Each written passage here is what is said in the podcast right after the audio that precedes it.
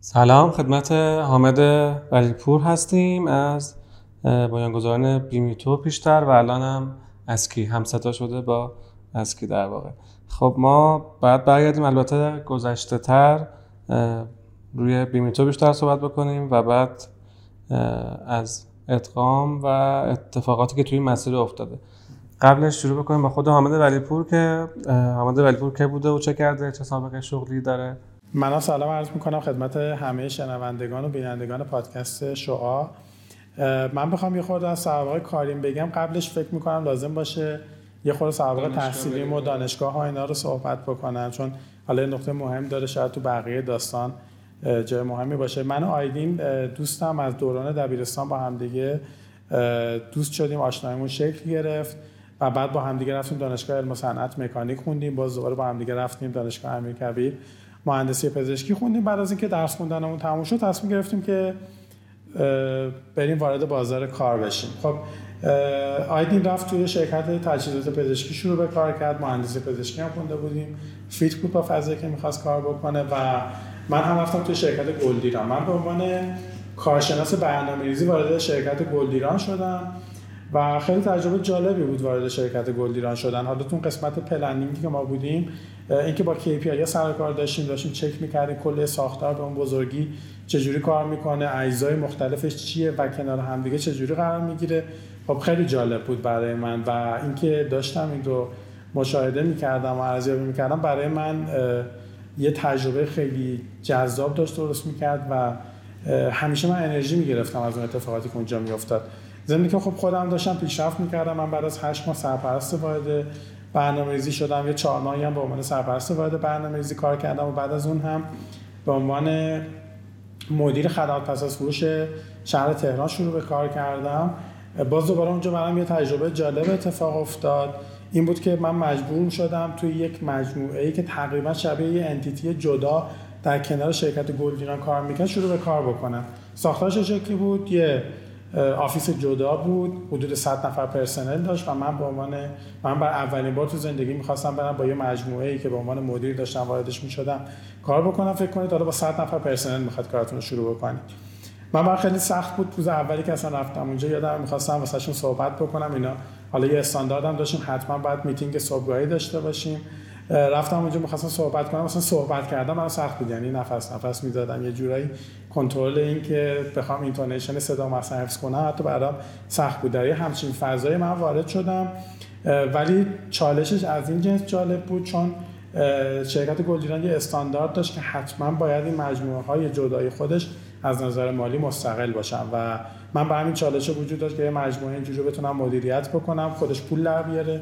حقوق تمام پرسنلش رو پرداخت بکنه. به علاوه اینکه یه مقداری از سود به شرکت برسونه در کنارش کلی پارامتر کیفی هم باید رعایت می‌کردیم و اینکه من با یه مجموعه این شکلی چالشش رو مواجه بشم و سر کله بزنم واقعا خیلی برای من جالب بود و خیلی هم من یاد گرفتم. یعنی همیشه بخشی از ادامه مسیر زندگی و چیزی که تونستم بسازم رو مدیون اون تجربه می‌تونم.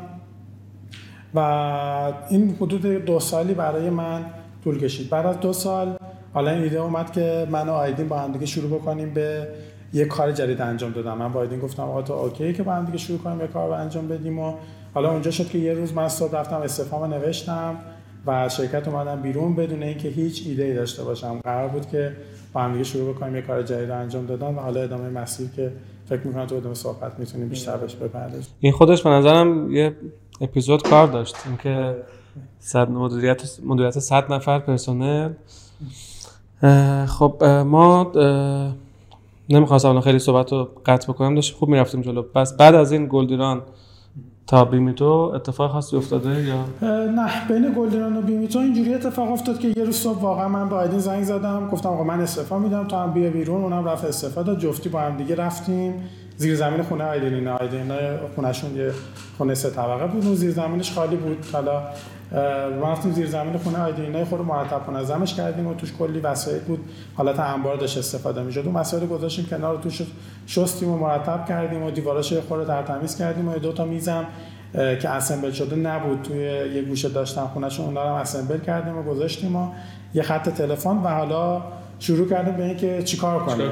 اصلا چیکار بکنیم؟ آره واقعا هیچ ایده خاصی هم نداریم. در کنارش خب یکی از اقوام آیدین دایی آیدین یه شرکت ساختمونی داشت که آیدین اونجا بهش کمک می‌کرد. من خاطرم از تو اون تایم قرار بود حالا برای اون شرکت ساختمانی یه وبسایت هم طراحی بشه. آیدین داشت کار پیگیری طراحی اون وبسایت رو انجام میده سفارش داده بود به یکی از دوستاش که این وبسایت رو طراحی بکنه براش. یه روز اون کسی که داشت کار طراحی وبسایت انجام میده تماس گرفت بود با آیدین موفق نشده بود که با آیدین صحبت بکنه. می‌خواست توی صفحه درباره مای مدیران اون شرکت حالا یه سری اطلاعات بذاره. بعد رفته بود جای عکس مدیر عامل عکس پروفایل تلگرام آیدی رو برداشته بود چون این جواب نداده بود همون گذاشته بود و بعد بعدا که آیدی دید اون عکس خب مناسب نبود برای اینکه به عنوان پروفایل مدیر عامل توی اون صفحه آپلود بشه. با اون دیولپر صحبت میگه که آقا اینو عوض کنم گفت نه دیگه من عوض نمی‌کنم و من یه بار تماس گرفتم و اگه بخواد تغییر اتفاق بیفته مشمول هزینه جدید میشه. آره. خیلی هم ناراحت شده عصبانیه که آقا اصلا یه سایت وردپرس خودم درستش می‌کنم اما کاری نداره و داشتیم همینجوری با هم صحبت می‌کردیم. من با آیدین گفتم حالا یه اسمم یه دامینم بعد واسه این وبسایت انتخاب بکنیم. گفتم خیلی خوب بریم domain انتخاب بکنیم. صنعت هم صنعت ساختمان بود و ما هم اول رفتیم خب زدیم خونه dot com دیدیم گرفتن نمی‌دونم ساختمون dot com گرفتن مصالح dot com گرفتن. دیگه هرچی مصالح 77 27 باز یکی گرفته بود نمی‌دونم. و اصلا دیدیم که یه business خیلی جدی پشت خرید و فروش domain شکل گرفته و من همینجوری کنجکاو شدم. وقتی که اینو دیدم کنجکاو شدم. ببینم دیگه توی بقیه صنایع چه خبره. مثلا می‌زدم ماشین dot com گرفتن. حالا بعد یه domain search کردم بیمه dot com رو گرفته بودن بعد یهو مثلا من به خودم فکر کردم گفتم خب من می‌فهمم ساختمون رو می‌تونه می‌خواد چیکار بکنه. می‌فهمم خونه رو می‌خواد چیکار بکنه. می‌فهمم ماشین رو ممکنه بخواد چیکار بکنه. یا از خودم پرسیدم مثلا طرف با بیمه می‌خواد چیکار بکنه. همین این یه گوشه ذهنم بود. یه گوشه ذهنم یه اونجوری جرقه زد که من خواهرم سالها نمایندگی بیمه داشت. من همه دوستان زنگ می‌زدم می‌گفتن آقا بیمه چی بگیریم؟ چیکار بکنیم؟ و حالا همیشه مثلا سوالش همینجوری آقا خوبه واقعا دیگه نگردیم جای دیگه.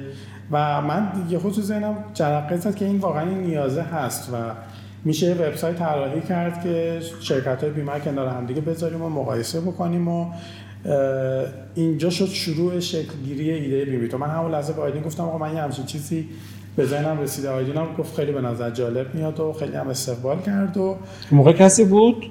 همین کار انجام بده؟ نه اون موقع ما خیلی search کردیم. هیچ کس نبود دیگه. حتی مثلا بیمه dot com که الان رقیب ما هست اون موقع domain ش آزاد بود. ما زنگ زدیم به فروشنده domain بیمه dot com. اون موقع گفت 80 میلیون تومانی همچین عددی اعلام کرد و خب عددش خیلی برای من و برای سنگین بود. ما رفتیم domain دیگه خریدیم بیمه نامه dot com رفتیم خریدیم.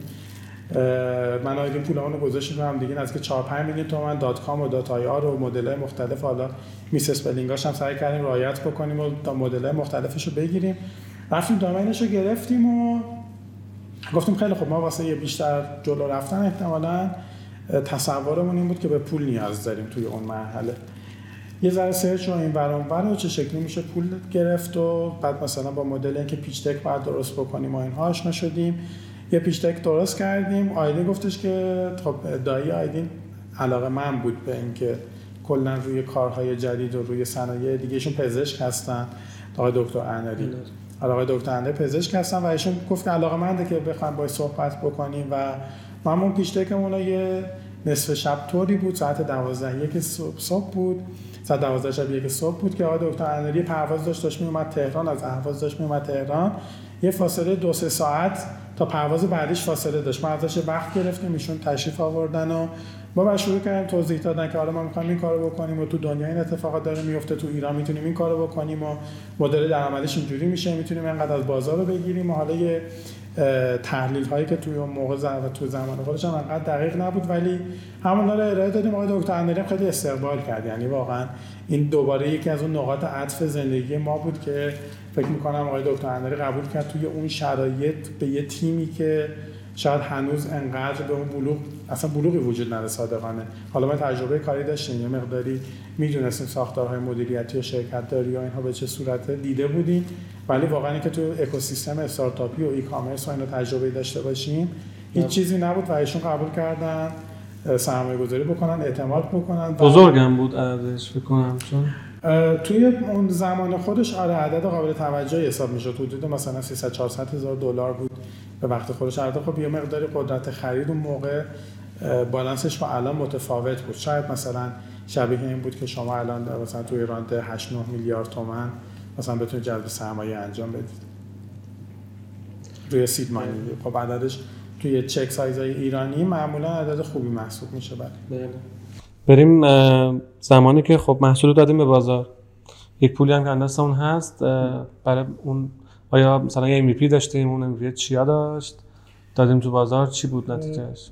قبل از اینکه به محصول برسیم حالا فکر کنم تیم اپ کردنه و نفر جمع کردنه موضوع مهمتری باشه. اگر یه کسی بخواد حالا این استارتاپ خودش رو اندازی بکنه. ما توی این مرحله کاری که انجام دادیم این بود که دنبال آدم هایی که فکر می‌کردیم ممکنه بتونن به ما کمک بکنن تو دانشگاه گشتیم. یعنی من آیدی می‌رفتیم دانشگاه اونجا شروع می‌کردیم با آدم های مختلف صحبت کردن. ایدمون رو تا حدی توضیح می‌دادیم. حالا اون موقع هم یه خورده این حساسیت رو داشتیم که ایدمون رو خیلی کامل توضیح ندیم. حالا آدم موقع فکر می‌کنه وزن ایده ممکنه در اجرا خیلی بزرگ باشه. ولی با اون حالا اون دست پا شکستگی و اون حد از احتیاط ما تو دانشگاه علم صنعت با امین نصیری آشنا شدیم که با عنوان CTO به مجموعه ما اضافه شد. تا همین امروز هم در مجموعه ما حضور داره. بعد از اون با مهدی فروغی آشنا شدیم توی دانشگاه شریف بعدا که بعد از پروسه با عنوان سی اضافه شد. ارس اناری هم پسر دکتر اناری بود آمریکا تحصیل می‌کرد برگشته بود ایران. ایشون هم به عنوان یه عضو از تیم marketing آره نه تو تیم marketing اضافه شد. به ما اون موقع تیم tech و product ما جدا نبود. ما دیگه کلا product من یادم sketch های اولیه بیمه شخص ثالث خودم رو کاغذ کشیدم دادم به بچه های فنی. یه Excel file درست کرده بودم و یه سری اکس... یه سری حالا sketch زده بودم و wireframe رو مثلا حالا با اون مدلی که خودم یه کوچولو تو ذهنم می اومد نه طبق استاندارد product developing product development با همون مدلی که تو ذهن خودم بود این کار انجام دادم و دادیم به تیم فنی و خلاصه رسوندیم به 13 آذر سال 95 این داستانی که الان من به شما میگم مثلا ما از اردیبهشت 95 من آیدین استعفا دادیم. مثلا حدود خورداد تیم ما با دکتر اناری صحبت کردیم. ما دیگه هسته اولیه تیممون شهریور ماه 95 شکل گرفت. بچه فنیمون بودن. چهار نفر تیم فنی ما استخدام کردیم. بعدش هم تیم marketing رو اضافه کردیم و 13 آذر 95 ما اولین نسخه وبسایتمون رو بالا آوردیم برای فروش بیمه. یعنی MVP تقریبا سه ماهه. تقریبا سه ماه طول کشید. آره، از, از sketch اولیه تا اینکه ما بتونیم product مون رو به market عرضه بکنیم و transaction مالی داشته باشیم سه ماه طول کشید. از همون روز اول که وبسایت آوردیم بالا فروش داشتیم. حالا نمی‌دونم چه اتفاقی افتاده بود. ولی من یادم 13 آذر مثلا ما ظهر سایت رو آوردیم بالا. ساعت 8 و 9 شب یه دونه فروش ثبت شد توی سیستممون و جالب بود برامون. یعنی و از اون موقع به بعد ما هر هیچ روزی چه شد این از کجا اومده بودین من خود خود search کرده بود و پیدا کرده بود. خیلی عجیب بود که ایندکس هم شده بودین شما ایندکس نشده بود ولی واسه خودم هم جالب بود که حالا پیدا کرده بود و اومده بود خرید انجام داد. من اولین خرید ثبت شد. حالا حتی یه دونه خرید unofficial آقای دکتر اناری هم داشتیم. یعنی قرار بود که ما تو رونمایی محصولمون آقای دکتر اناری اولین بیمه رو خریداری بکنه. یه وانت هم توی کارخونهشون داشتن که می‌خواستن این رو بیمه بکنن ما حالا محصول آورده بودیم. بالا این تیکش هم جالبه.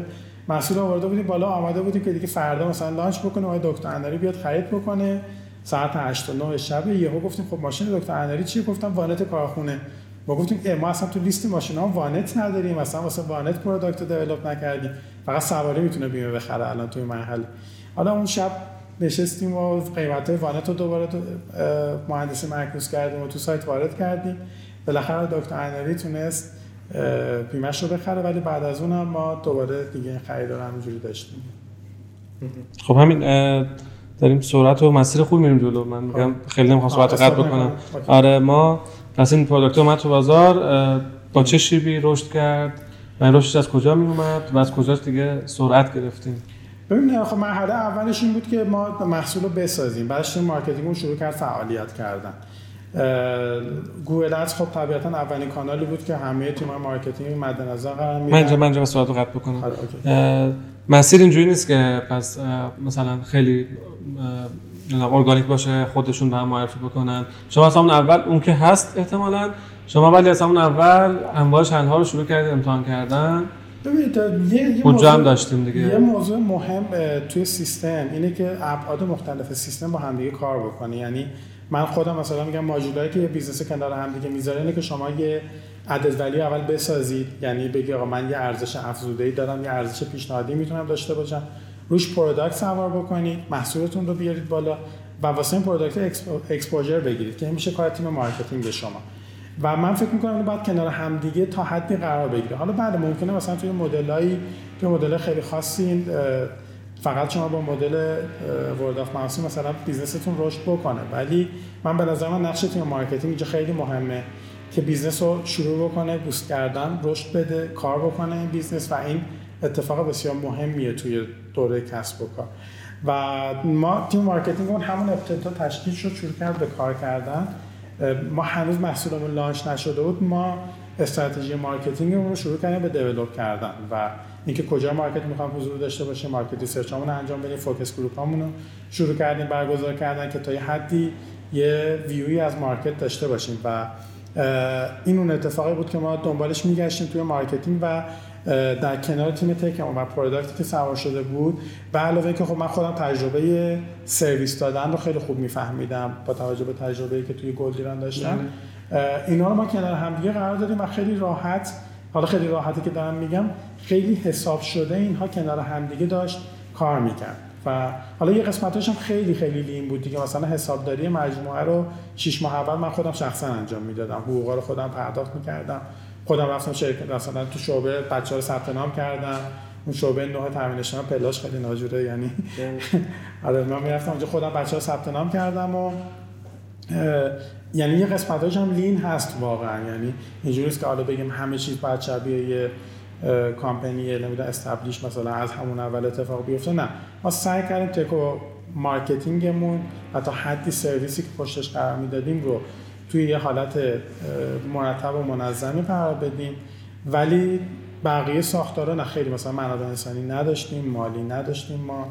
و خیلی از این فرآیندها رو خودمون واقعا کاملا lean انجام می‌دادیم. حتی مثلا بیمه های اولی که فروخته می‌شد من آیدین گاهن مثلا آخر وقت می‌خواستیم بریم خونمون سوار ماشینمون شدیم می‌رفتیم 10 تا بیمه میرسوندیم به مشتری مختلف بعد می‌رفتیم خونمون. یعنی این اتفاقا هم در مسیر بزرگ شدن کسب و کار کاملا طبیعیه و و چیز خوبی هم هست. یعنی به شما دانش اضافه می‌کنه به شما تجربه اضافه می‌کنه. ما حالا این قسمت هم باز شانس داریم. گویا سری تعمیرات هم دارن اینجا یکم. ممکنه صدا رو اذیت بکنه. ولی بخوایم اگر همین جایی که رسیدیم و ادامه بدیم ما پس گفتیم که از همون ابتدا با یک مثلا دانشی که احتمالا از آدم هایی که به ما اضافه شدن اومده می‌دونستیم باید channel marketing رو فعال بکنیم. هر آره. چیز دیگه که باقی موند و ما co-founder رفتیم جمع کردیم آره. از این بر marketing فعاله از اون برم احتمالا پشتیبانی عملیاتی اینا داره کارش ببینید موضوعی که مهمه اینه که در مرحله اول حالا founder یه تیم باید بدونن چه مهارت‌هایی رو خودشون دارن چه مهارت‌هایی لازمه به تیمشون اضافه بکنن. ما اون موقع مهارت‌هایی که به تیممون اضافه کردیم خب side tech و marketing رو ما از بیرون جذب کردیم به تیممون اضافه کردیم و این موضوع مهمیه. در بعد از اون چیزی که باید founder ها روش تمرکز بکنن اینه که دنبال product market fit حالا اون ارزش پیشنهادی که دارن بگردن. آیا اون محصولی که دارن واقعا product market fit ش رو می‌تونه بگیره؟ حالا سه تا پارامتر مشخص داره دیگه. ما از همون اول ام شروع کردیم. یعنی تک تک بیمه هایی که میفروختیم شخصا زنگ می‌زدیم خودمون. یا نظر سنجی رو به مدل مختلف انجام می‌دادیم. ببینیم آیا این رضایتمندیه و این satisfaction ه داره اتفاق میفته آیا این مشتری های ما به عنوان بخشی از تیم marketing ما از این به بعد عمل خواهند کرد؟ که NPS داره به شما اینو میده. چون شما اگر می‌خواید دنبال رشد و scale باشید شما باید مشتری های شما به عنوان بخشی از گروه marketing شما شروع به فعالیت بکنن. که NPS داره به شما این رو نشون میده. ما از اول NPS رو شروع کردیم داشتیم کار می‌کنیم روش و برای مهم بود. موضوع بعدی retention چقدر از کاربراتون رو می‌تونید برگردونید؟ که ما به محض اینکه حالا به اون دوره یک ساله رسیدیم که بعد user امو برمیگشتن و renew می‌کردن بیمه هاشون رو یا می اومدن تو بازه های دیگه بیمه های دیگه خریداری می‌کردن. باز دوباره این برای ما پارامتر بسیار مهمی بود که داشتیم از اول track ش می‌کردیم و موضوع بعدی هم که حالا بحث CAC و سی که بعد نسبتشون به هم دیگه درست وایسه دیگه. حالا از تو هر کدوم از stage business مثلا که CAC چجوری حساب می‌کنن چقدر از هزینه های marketing رو به عنوان هزینه CAC در نظر می‌گیرن؟ باز دوباره این یه موضوع دیگه ایه که باید در نظر گرفته بشه. ولی چیزی که باید founder ها روش حساس باشن این product market fit هست که step اول کاریه که فکر می‌کنم به کسب و کار شروع می‌کنه جهت دادن. بهش کمک می‌کنه که کجا حد بزنه کجاها می‌تونه ورود کنه کجا نباید ورود بکنه کجا باید تمرکز بیشتر بکنن یا کجا باید انرژی بیشتری بذارن. احتمالا حالا شاید اگر مسئله بشه ما مثلا چیزایی مثل در واقع کک یا بی گفتن ولی پول اینا رو ما بعدا می‌تونیم توضیحات بدیم ولی مثلا الان همین موضوع خود کک یعنی کاستومر اکوزیشن کاست اگر شما نمیگم ما داریم از این صحبت می‌کنیم که این نسبتش با از طول عمر مشتری باید تو بله. کسب و کار ما همخوانی داشته باشه بله. من اگر بخوام برم حالا به عنوان کسی که از بیرون فرض کنید داره اکوسیستم نگاه می‌کنه ما اون دوره تقریبا سال 96 97 انگار همین موضوع هزینه جذب مشتری رو توی صنعت بیمه یا insurtech مثلا داریم خیلی بالا نگاهش می‌کنیم. مثلا شاید اولین business هایی که من فکر کنم شیپور یک بار تلویزیون دیدیمش بعدش دیگه تبلیغات محیطی از استارتاپ ها ندیدیم تا مثلا بیمیتو خیلی پررنگش کردن. یا اتفاقا به نظر به نظر من از بیرون تا این هزینه جذب مشتری تو بیمه خیلی بالاست. اصلا فکر کنم شما مثلا چند ده برابر هزینه رو کردین تا الان شاید مثلا داره. ببین دو تا موضوع رو من حالا اینجا بهش بعد اشاره بکنم. قبل از اون یه توضیح کوچولو بدم حالا چون گفتیم که سی ال وی. ببین وقتی کسب و کار می‌خواد راه بندازید کسب و کار بالاخره باید سودده بشود. و این سودده بودن یه معنی بیشتر نداره. اینکه شما پولی که بابت آوردن یک مشتری هزینه می‌کنید کمتر از کل سودی باشه که مشتری به کسب و کار شما حالا در یک بازه زمانی میرسونه خب؟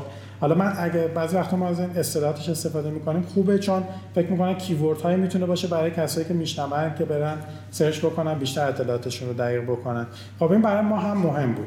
این میشه یه قسمت. حالا دو تا چیز باید بهش توجه بکنیم. یکی اینکه شما باید ببینید هدف از کمپینی که برگزار می‌کنید چیه. یعنی یه وقتی شما مثلا میرید کمپین محیطی می‌خواید فروش بزنید بله نباید این کارو بکنید.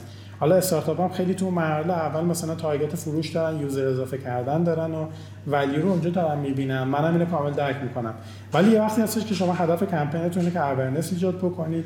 به علاوه اینکه من دارم در صنعتی کار می‌کنم که دو ویژگی جداگانه داره. یک اینکه بسیار trust توش مهمه. مردم دارن در صنعت بیمه بابت یک چیزی پول میدن که در لحظه هیچ چیزی دریافت نمی‌کنن. این تنها صنعتیه در دنیا که شما پول می‌دید هیچی دریافت نمی‌کنید. یعنی مثلا به طرف برو اگه خدای نکرده اتفاقی افتاد چشمن هستن یعنی فکر کنید که چقدر اون تصمیم گیری برای مردم می‌تونه تصمیم گیری چالشی باشه. و وقتی که احساس بکنه که با یه شرکت کوچیک طرفن ممکنه این حس و قولی که دارن از شما دریافت می‌کنن براشون این اعتماده رو نسازه. حضور داشتن توی فضای مثل تبلیغات محیطی می‌تونه کمک بکنه به ساختن این لایه از اعتماد. یعنی حس بکنه که بله کسی که اینجا اومده player ی نیست که بخواد تازه ورود بکنه خیلی هم سریع خروج بکنه. از این market و احتمالا توی حالا آینده ای که داری شما بهش وعده میدی می‌تونه حضور داشته باشه. پس من یه لایه trust رو دارم بهش نگاه می‌کنم توی این مرحله. شاید دیگه من وقتی می‌خوام CAC و حساب بکنم دیگه مثلا اینکه بگم من دارم کمپین محیطی میرم هدفم ایجاد trust من الان شاید توی محاسباتم نیارم. اگه دقت کنید من تو عرض, عرض قبلی هم عرض کردم خدمتتون که شما توی مرحله مختلف این CAC رو جوری مختلف حساب می‌کنید. شاید مثلا تو stage یک لازم نیست که همه هزینهاتون رو وارد بکنید بخواید مثلا CAC رو محاسبه بکنید. یعنی اینجا برای من اینجا داره یک اعتماد می‌سازه. دومی چیزی که داره برای من می‌سازه سمت supply منه شرکت های بیمه. که من می‌خوام باهاشون بشینم صحبت بکنم باهاشون بتونم اون ارتباط سازنده رو برقرار بکنم. و شما با این کار می‌تونید رسمیت کسب و کار خودتون رو بالاتر ببرید. یعنی اون حسه که قرار بله اینجا داره واقعا سرمایه گذاری قابل توجهی انجام میشه. اینجا احتمالا به عنوان یه player قدرتمند در صنعت بیمه بعدا ظهور خواهد کرد. پس امروز وقت deal کردن باهاش هست و این برای من یه کارکرد این شکلی هم داشته. یعنی می‌خوام بگم KPI هایی که شما برای یک کمپین هاتون دارید لزوما فقط جذب مشتری نیست. شما awareness درست می‌کنید شما trust درست می‌کنید شما قدرت چانه زنی درست می‌کنید در مقابل تامین کننده و اینا رو کنار هم دیگه قرار می‌دید. اون موقع یه جایی make sense می‌کنه. منطقی به نظر میاد که حتی اگر قرار نیست که فروش بالای اتفاق بیفته شما کمپین محیطی برید. کما اینکه تک تک این موضوعاتی که من عرض کردم خدمتتون در تمام کمپین های ما به نظر من توی KPI ما تارگت میت می‌شد. و بله و این اتفاق میافتاد. یعنی ما کاملا تاثیرش رو می‌دیدیم. می‌تونستیم قرارداد بهتری ببندیم با شرکت بیمه و در کنارش این ترسه ایجاد می‌شد. و ضمن اینکه وقتی ما در بازه زمانی طولانی نگاه می‌کردیم و با متد هایی که میسنجیدیم که چقدر از مشتری های ما دارن با کانال محیطی به مشتری های ما اضافه میشن به جمع مشتری جدید ما اضافه میشن. خب واسه OK بود. یعنی اصلا می‌دونیم داره make sense می‌کنه. واسه همین هم بود که این کار تکرار می‌کردیم و این بود دلیلش. اگه بخوام عرض کنم خدمتتون. شما یه گلوی تازه کنیم من سوالم سوال این اتفاقه می‌تونست بدون بیلبورد هم بیفته؟ یا من یا من میگم خب بقیه کسب و کارها هم بالاخره سمت عرضه تقاضاشون رو بله. طبیعتا می‌تونن اونا هم در واقع با این حرکت با این اقداماتی می‌تونن در واقع این کار رو سریع تسریعش بکنن دیگه. من اینطوری میبینمش که شما می‌تونستید این trust رو بسازید ولی سرعت دادید بهش صرفا. چون اگر من به یک مشتری یک بار سرویس خوب دادم وقتی یه بار سرویس خوب گرفت دفعه بعد میاد دفعه بعد شما معرفی می‌کنه و شما فکر کنم این virality رو تا حدی داشتین حتی بدون این کمپین ها می‌تونستین از وقتی میگه روی NPS متمرکز بوده بله. پس اگر من درست می‌فهمم ما انگار خواستیم سرعت ببخشیم بهش. از اون طرف هم رقابته داشت فشار می آورده احتمالا اون زمان. بله. و درست میگم؟ ببین ساعت بخشیدن که قطعا هست. شما تو مرحله اول مخصوصا هیجانی تر هم هستید یعنی من اگه شاید برگردم الان عقب با تجربه الانم اون موقع خورده مثلا محتاطتر عمل بکنم یا پولی که داشتم و شاید یه مقداری محتاطتر هزینه بکنم. چون همون موقع به نسبت کل پولی که ما داشتیم هزینه‌ای که صرف تبلیغات محیطی می‌کردیم عدد قابل توجهی بود. من خاطرم از اولین کمپین محیطی که ما رفتیم حدودا 800 میلیون تومان پول تو حساب بانکی شرکت باقی مونده بود. ما نزدیک 500 میلیون تومان واسه کمپین محیطی رفتیم هزینه کردیم و خیلی یعنی حرکت حرکت اگریسیوی بود. بله برای اینکه این رشد رو ایجاد بکنیم برای اینکه مدیاهای جدید رو امتحان بکنیم تاثیرش رو در کسب و کار خودمون ببینیم و با توجه به اینکه چسبندگی مشتری در صنعت بیمه به نسبت به کانال‌های فروش قبلیش بسیار بالاست که البته این خب اون lifetime value مشتری رو می‌بره بالا و شما CAC های بالا هم واسه شاید منطقی جلوه میده. این اون جاییه که خب ما امتحان کردیم channel های جدید رو رفتیم سمت که channel محیطی و برامون جذاب بود. بله سرعتش رو زیاد کردیم سرعت بالاتر برامون جذاب بود. امتحان کردیم دانشش رو در مجموعمون ایجاد کردیم. اون trust رو هم داشتیم میساختیم سمت هم supplier مون هم سمت مشتری خودمون و اینا در کنار هم دیگه بود که ما رو قرار داد. بعدا یه قسمت های هم واکنشی بود یعنی در فضای رقابت این کار رو انجام ما دادیم. یعنی یه سری از کمپین های محیطی ما در فضای رقابت بود دیگه. رقیبای ما هم کمپین محیطی داشتن ما هم در فضای متقابل می‌خواستیم این قدرت رو نشون بدیم صادقانه. مقداری شاید این هم بود چون میگم سمت ساپلای در صنعت بیمه سمت تامین کننده من فکر می‌کنم داینامیکش کاملا متفاوته با صنعت دیگه. یه صنعت کاملا رگوله شده صنعتی سنتیه که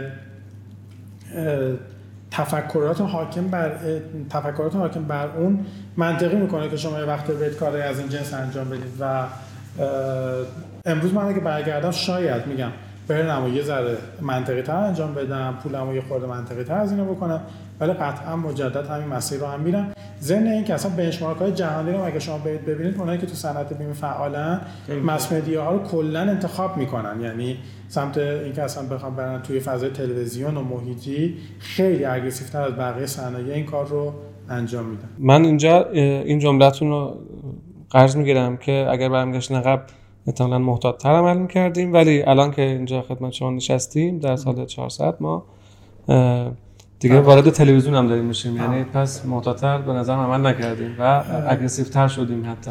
ما ما درصدهای رشدی رو هر سال برای خودمون داریم تارگت می‌کنیم. ما تا الان که با صحبت کردیم ما هر سال رشد 3 نسبت به سال قبل داشتیم. یعنی تو کل پنج سالی که با هم دیگه داریم صحبت می‌کنیم. حالا اگر سال اول ما در نظر نگیریم که اعداد کوچیک برش حاکمه و شما رشد 20 x رو خیلی راحت می‌بینید از از یه به بعد ما این رشد 3 x هر سال رو حفظ کردیم توی مجموعه خودمون.